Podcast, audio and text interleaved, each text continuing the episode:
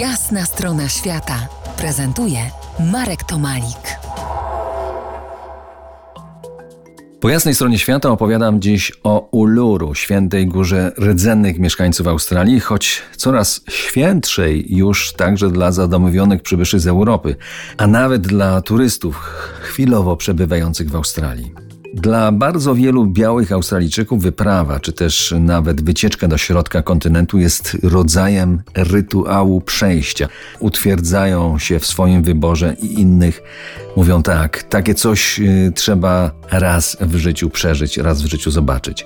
Wielu przybyszy, tych, którzy zanurzyli się w mitycznym środku Australii, interior ich wabi, ale z podobną siłą także odstręcza bo pradawna surowość krajobrazu ma się nijak do życia w wygodnym mieście.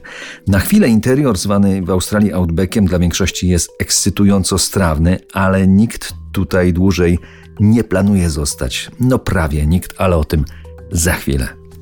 Te współczesne wycieczki jak żywo przypominają wyprawy XIX-wiecznych odkrywców i oni dzielili sobie Australię na kawałki, zaliczali jeden po drugim, szukali punktów ekstremalnych bądź środkowych w sensie kartografii, szukali naj, ale nie byli w stanie podchwycić bardziej ulotnej, pokrętnej zagadki tubylczych ścieżek, ścieżek mitycznych, tego zakodowanego tam sakrum. Z początku i ja dzieliłem ten los obojętnej niewiedzy, zachwytu li tylko nad krajobrazem, nad jego odmiennością od tego, co już wcześniej znałem. Wcześniej powiedziałem, prawie nikt nie planuje tam w Outbacku w interiorze zostać dłużej. Są jednak tacy, którzy planują tam dłuższe pobyty i regularnie wracają.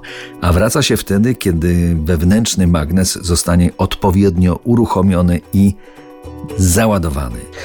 Bujając się po pustynnych szlakach, byłem zawieszony w nieznanej mi rzeczywistości. Oczywiście można doświadczyć tego nie tylko w Australii, nie tylko w przepastnym interiorze, ale i na przykład nad rzeką Sołą w Beskidzie Małym, gdzie mieszkałem niemal całe życie. Otóż i tam są ścieżki, pradawne szlaki handlowe, ale niedawno odkryte. Hipotezy co do istnienia tych szlaków zdają się potwierdzać moje niejasne przeczucia, że te brzegi górskiej rzeki są naznaczone ludzkimi losami w szerokim horyzoncie czasowym, ale i geograficznym, bo domniemany szlak z nadsoły ma prowadzić aż nad Ren, gdzieś pod Rotterdam. To jest jasna strona świata w RMS Classic.